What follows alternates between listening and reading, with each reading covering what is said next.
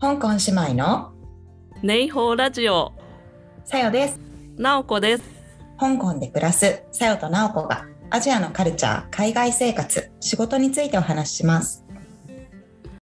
私なんかあるかな？日本に行って考え方変わったこと。そのなんかさっき話した美の意識のところはすごい思ったところだけど。うん。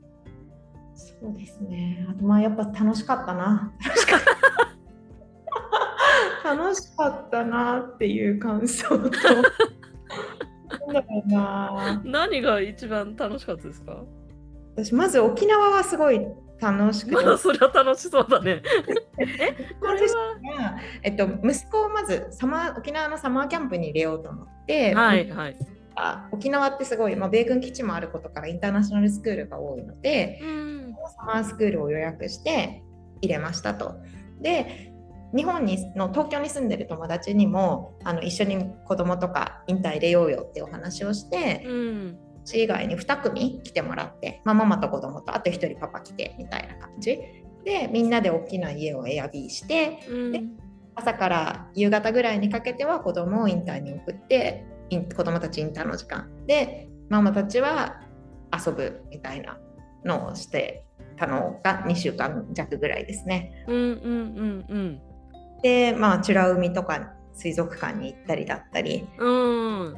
そうボタニカルガーデンみたいなところに行ったりなんか子どもたちにとってもいい経験になったしママたちも同時にリフレッシュみたいなのですごい良かったので今後もまあ毎年沖縄ではないですけどなんか軽井沢とか北海道とかあとハワイとかインドネシアとかにもあるので、うん。なんか毎年これやろうねみたいな。んかそういう需要って結構あるのかなと思ってなんかちょうどね、この、うん、なんか、まだ1ヶ月前ぐらいだったかな、あの、ツイッターでそういうことをつぶやいている人がいて、日本に住んでる方だったんだけど、なんかその子供も一緒に、まあ、ステーケーションしながら、まあ、うん子供は勉強してみたいな、そういう夏の過ごし方って、なんか、本当にできるかな、なんか、情報どっかにあるかなみたいなことを言ってる人がいて、これさよちゃんやってるよってその人に言いたかったぐらい。もらってもいやすごいいいと思います。なんかそうですね子供自身も学校を含めて新しい経験になるし親もすごいリフレッシュできるからいいなと思ったと。だけどちょっと思ったのがやっぱりそういうサマースクールだと、うんインターナルスクール初めて英語初めてみたいな子供たち向けにやってるところも多くてへえ。こうやっぱりスクールのなんか教育レベルは普段からインター行ってる人に比べたらなんかちょっと不満足まあでもなるほど。くれてるからいっかぐらいの、まあ。きっと彼らの目標は英語初めて触れる人に対して英語に対して拒否反応を起こさないように楽しい時間を生徒たちに提供するになっうんなんか今回選んだ学校はなんかうんそうですねうちの息子にとっては多分なんか本当まあただ楽しかったみたいな時間だったと。でもうんうんうん東京から来てくれた友達とかは普段は日本の学校通ってるので、まあ、なんかううまくなじめたから良かった感じになったああ、なるほど。うん、で中には本当に普段から英語使ってる人用のサマスク多う分、ん。バリとかハワイのとかは、まあ、軽井沢もそうなのかもしれないんですけどそういうのはあるかと思うのでそういうところを選んだらなんかいいいいかもですね。まあ、充実のプログラムみたいな。うんうん教育みたいな感じになるかも。なんかそのコツというか、うんまあ、行き先の選び方のコツとか、あーなんかありますか？そうですね私の場合はまず行き先を沖縄に決めたっていうのがあって、うん。単純に沖縄に行きたかったし行きたかった。東京から来てくれる、まあ、コロナ禍で東京から来てくれるのには一番まあギリギリのポイントかあまあ確かにね、その日本から来る人がいるってことを考えるとね。そうですね、うん。沖縄のインター、まあ、ほんと10個ぐらいあって全部へえ。したして問い合わせをしたんですねでそしたらやっぱりコロナ禍で外部からの受け入れをしてない学校とかも多くて、うん。その中でしてくれるところが23個見つかってで期間とかだったりあとはなんかその初めて、えーとまあ、東京から来てくれる友達たちの子供も初めて行って楽しめるかどうかみたいで1個選んでそこにしました。うんうんうんうん。じゃあまあインターが多い場所っていうのがポイントになるのかななんか。そうですね。でもなんか、サマーキャンプとかって場所の名前とサマーキャンプで検索すると学校引っかかってくるので、うんうんうんうん。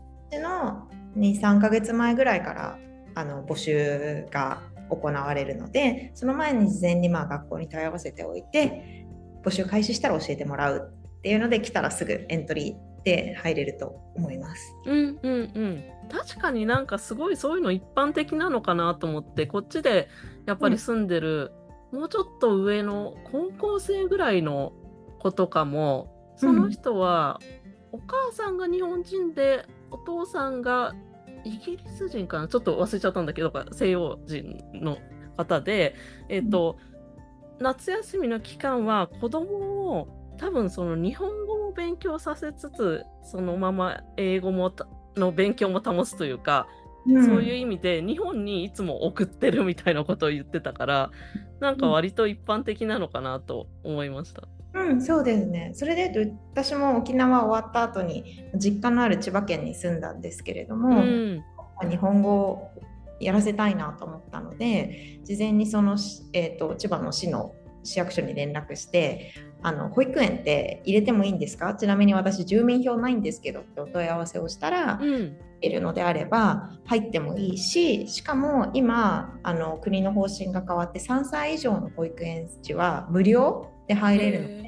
直接保育園に問い合わせてくださいっていうふうに言われてでそこもまたひたすら問い合わせをした結果一つ子ども園で空きを空きを空きはなかったんですけど無理やりそういう海外からの人は積極的に受け入れてるっていうことでれてそこに約1ヶ月間ぐらい子どもは通いました。あそれなんかさやちゃんの投稿で見たけどなんかすごい子供が楽しそうだった。すごくいい学校でなんかやっぱり日本の良さを、うん、あのそうですね。香港から来ているあのこのなんとかくんに教えましょうみたいな感じで先生が指揮を取ってくれて、うん、東京タワーは何メートルだスカイツリーも見に行った方がいいとか息子に対して他の子どもたちがあの日本の良さを説いてくれるっていうのをやってくれて。で終わった時には模造紙すごい大きな模造紙になんかなんとかくんありがとうなんか香港帰っても元気でねみたいな感じで日本の良さを絵で描いたものをやだ泣きそう。本当に大感動でした、えー、ね、あの経済の話をすると無料っていう 香港で1万かけるほどのレベルのが日本だったら無料でやれる。すごい。感動しました。確かにそこのお金の面を見ると、そうだね。そんな温かい教育を無料で受けさせてくれてありがとうみたいな。あの給食費だけみたいな。ででやっぱりそういうところに通うと息子の日本語力もめちゃめちゃ上がってやっぱり帰国した時は5歳児の他の子と比べると若干言葉が出てこない。あののみたいな感じで日本語探すのに時間がかかってしまってたんですけれどもやっぱトータルで2ヶ月住むとめちゃめちゃスムーズになってえプラスこんな単語知ってるの？みたいなのが出るようになって、こう感じてるんだよね？とか言ったり。大人になったみたいな。あとなんかすごい面白かったのが、うん、日本にいる間まあ一応ちょっと免疫力つけようと R1 を毎日飲んでたんですよ。はい、で私結構せっかちなので朝ごはん息子が食べるの遅いともうなんか R1 の横のペリペリあるじゃないですか、はいはい、の方だと。それをもう出したくなっちゃうんですね。それでもういつもの癖でもう息子がまだ飲み終わってない R1 のペリペリをしようとしたら「ああママまだ分別しないで」って言った。えー、すごい分別知ったみたいな。分別って言葉知ってるの？そもそもねあれなんですよね香港ではそのゴミ分別しないから 分別カルチャーがないもんね。あ確かにそっか。うんあんまりないか。そうですね、うん、まあもちろんあのガラス瓶とか分けた方が分け分けてもいいんですけど基本はなんかマンションの あのゴミ捨て置き場に。それでいうと島は分別があります。あそうなんだ。じゃあよかった。分別を覚えて帰ってよかった。そうそう。なんかなんか香港でめっちゃせこせこくもんとかやってたけど休めば一気に一気にやっぱ伸びるんだなと思いました。そうねじゃあ休みの日は帰った方がいいね。休みの期間は。あそうですね。親も喜ぶし。うん。そうですね。それが楽しかったかな。ね。うん。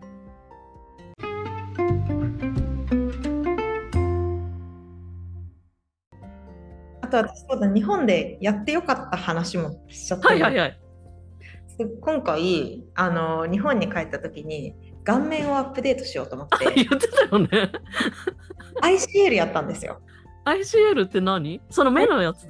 そうです。あのレーシックみんな聞いたことあるかと思うんですけど、はいげるためのレーシックが今さらに進化していてあのレーシックって角膜を削って見える焦点合わせるようにするんですけれども、うん。それだと1回削ったらまあ物理的に物がなくなるのでもうそれ以上できないあの目が悪くなっちゃったらそれで終わりなんですけれども、うん。ここからあのさらに進化した技術で ICL というのは目の上の部分にちょっとだけ傷をつけて、うん。そこからコンタクトレンズのような形でレンズを目の中に入れるんですね。あ なんか聞いたらすごい怖そう。そうであのそれをやると、まあ、万が一それでまた悪くなったとしても取り出してレンズ変えればいいっていうので、めっちゃ良かった。あそう。私の周りで結構やってる人が多くてみんな満足度100%なんですね。うん。ここ数年の買い物で一番良かったのが ICL って言ってる人とかも結構いたりしてでじゃあこれを機会にやってみようと思って行ったんですけどほんと一瞬で。私今目視視力1.5と2.0になったんですけど、うん。あの全然怖くもないし、うん。終わった直後ダウンタイムとかなしに5分後からもう見えるんですよ。え、じゃあその手手術というか、はい処置時間も5分で、見えるまでも5分で。そうですそうですあのまず事前に検査が必要でそれもうん直前までコンタクトして良くなってるのがちょっと私が行った ICL 病院のすごいいいところで他のところはなんか1週間外しといてくださいとかそういうのもあるらしいんですけど、うん。コンタクトしたまま行ってよくてで行ってその眼圧とかだったり今の視力とかだったりまあなんかそこでもし弾かれちゃったりしたらできなくなるらしいんですけど、うん。もったいないことを前日に確認であ1週間前かなでその後に、えーばい菌を殺すとかだったりの、うん。目薬をもらって直前前日から何回か転換しておくと。で手術当日病院に行ったらまず、まあ、仰向けになって、まあ、片目ずつやるので片目隠されて、うん。そこにあの麻酔のあの目薬をそ入れたりれみたいな。うん。であと目が開きっぱなしに5分間になるので乾かないようにヒアルロン酸みたいな目薬を入れてもらってでそしたらまあ目の上にすごい水が溜まってるのにもうぼやーっとするんですね。うん。で上に眩しいライトが3点あってそれを見つめててくださいっていうふうに言われますと。うん。見つめてると前見てるので上で嫉妬してるのとか全然見えないんですね。うん。うん。うん。でその間になんかちょっとやっていてであこれなんか準備体操ぐらいなのかなと思っていたらああと3回押したら終了ですっていうふうに言われてへえ。でその押すが多分レンズをいきなり全部入れられないのではいはいはい。曲げた状態で目の中に入れてそれを開く作業お なんか聞くとものすごい恐ろしいけど。なんか多分瓶の中で船を作るのに初めパーツ入れてその後組み立てるみたいな感じで。こう入れて最後ギュッギュッギュッってやってそれ計5分ですねそしたら終了、うんじゃあ次行きますって言って反対側の目になりますとで反対側も同じように5分ぐらいで終了してパッて外したらもうこっちが見えるようになっているへえ。そのあまあでも麻酔してるからか別にギュッギュッてされても痛くないんだよね。なんか押されてる感はあるけど痛みはまあ多分そんな痛くもしてない そうだよね。なんか怖い。でちょっとちょっとした副作用というかが起こるのが眩しいものに対してより当日はすごい眩しく感じるんですね。うんなのでサングラスかけて持ってきた方がよくてまああのその病院でもくれたんですけどサングラスかけてやった方がいいっていうのとあと眩しい光を見た時に光の輪っかがいつもよりも濃く見えるんですよ。うん。うんこれはずっとそう見え続けちゃうらしいんですけれどもただ脳みそが余計な情報を省くっていう力を持っているのでうん気にしないと思ってるとだんだんと本当は見えてるのに脳みそ的には見えなくなってすごい面白い。ね、なんかすごいなんか怖いものを見ちゃった人が失明しちゃうのと同じ理論えー、そんなこともあるんだ。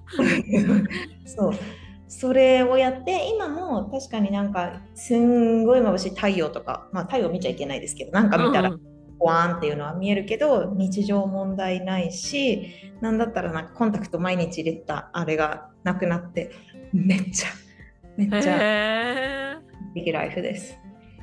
そうか。それは、いくらぐらいのもんなんですか、えーと、それ私行ったところが代官山アイクリニックっていうところで、はい、なんかもう本当に、えーと、ICL の権威の先生がやっているところで、まあ、ICL やりたい人になんかそのライセンスを渡すとかをやってるさんのクリニックの人が独立してできたところでそこは70万円でした。両面あ。まあでもそれで良くなるんだったらね見えるようになるんだったらね。全然満足。でももう問題なのがあのー、老眼、うん来てしまうので、まあ、老眼になったらまあ同様に老眼鏡をかけなきゃいけないっていうのがあって。あじゃあ老眼には効かない。老眼には効かないです。ICL 老眼には今のなるほど。そっか。いや私自身は結構目はいいんですけど、うん、あのコンタクトとか眼鏡したことないんですけど多分、老眼がだんだん来てる気はするから、うんうん、それが それが解消したいって感じですけど老眼はもうダメなんですよ、ね、老眼だからね。そう。でかつ老眼あそう老眼になりにくいためにあえてめちゃめちゃよくはしなかった。なんか2.02.0とかにしちゃうとすごい遠くまで見えるからなんかその距離を縮める筋力的なものが、なんか弱まっちゃう。常に伸びた状態になっちゃうみたいな感じで、はいはい、あえてすっごい見えるところを外してちょっと、まあ、1.5ぐらいを狙ってやると老眼になりづらくなる。うんうんうん。ってことはさあのあれなの？その ICL 自体は結構持つものなんだね。あそうみたいですね。はい持ちますね。うん、何年とか？あでもなんかねそれがあれなんですけどレーシックも ICL も歴史がまだ短い。そうだよね。うん。なんか ICL 昔の ICL をやっちゃうと、うん、水分がそのレンズを透過しないのでなんか白内障になりやすいとかそういう事例もあったらしくて、うん、私が入れたやつは数年前にあの発見されたものでその ICL のレンズの真ん中に穴を開けておく、うんうんうん、に見えるけれども水分透過するからその問題が防げるみたいなのができたとかいう話を先生に聞いてえでもそれ生まれたのって数年前ってこと？は本当にまだ発展途上中の そうだね。ところだなってのは感じました。とはいえなんかこれがパーフェクトに発展するのを待ってると逆に私の老眼の方が始まって。なんか ICL、まあ、もっと数年待てば、レーシックから ICL になったようにもっと生きてくるかもしれないけれども、うん、自分の見える期間との相談でやるほどね。っていうまあだからわかんない10年とかそういう単位では持つものなの、あもうもう全然持つと思いますあそういうことなんだね、そうそう全然知識がないからその分かんなくてあのでかつそのもしかしたら数年後には老眼にも効くレンズが生まれてるかもしれない。それ、それ。両方、遠近両用みたいな。それがいい。考えたら、両方見えるようになるという希望もありますね。そうですね。まあなんか ICL は後戻りができるベーシック的なものっていうふうに。ああ、レンズを抜けるからってことだね。ですね。うん。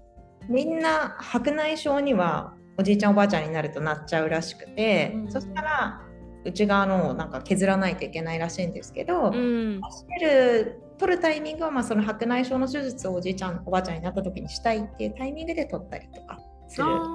じゃあ結構長いスパンのものなんだ。そうですね。白内だったらわかんない。ずっとつけててもいいのかもです。まあ、ね、あお医者さんにご相談。そうだね。ちょっとその辺はまだわかんないからね。そうですね。すごい、すごいアップデートをしましたね。うん。はい。では、それでは、8金。シャツジェン。またね